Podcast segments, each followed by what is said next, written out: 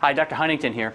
In this video, I'm going to expose type 2 diabetes lie number 5, which is this. Prediabetes is not a problem. That's a lie. Now, it's not like anyone wants prediabetes, but the problem is that it's not treated seriously enough. There's nothing pre about prediabetes. It's a significant health problem in its own right. It's not just a precursor to diabetes. Diabetes is driving some of the biggest health problems in the world today.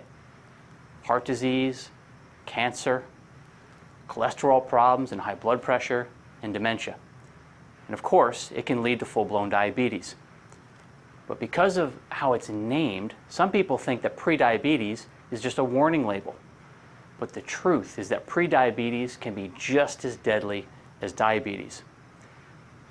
In fact, being pre-diabetic comes with almost all the same risk factors as diabetes.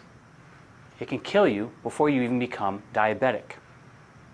So the lie is that prediabetes is anything less than serious. And the truth is that if you are pre-diabetic, you can do something about it.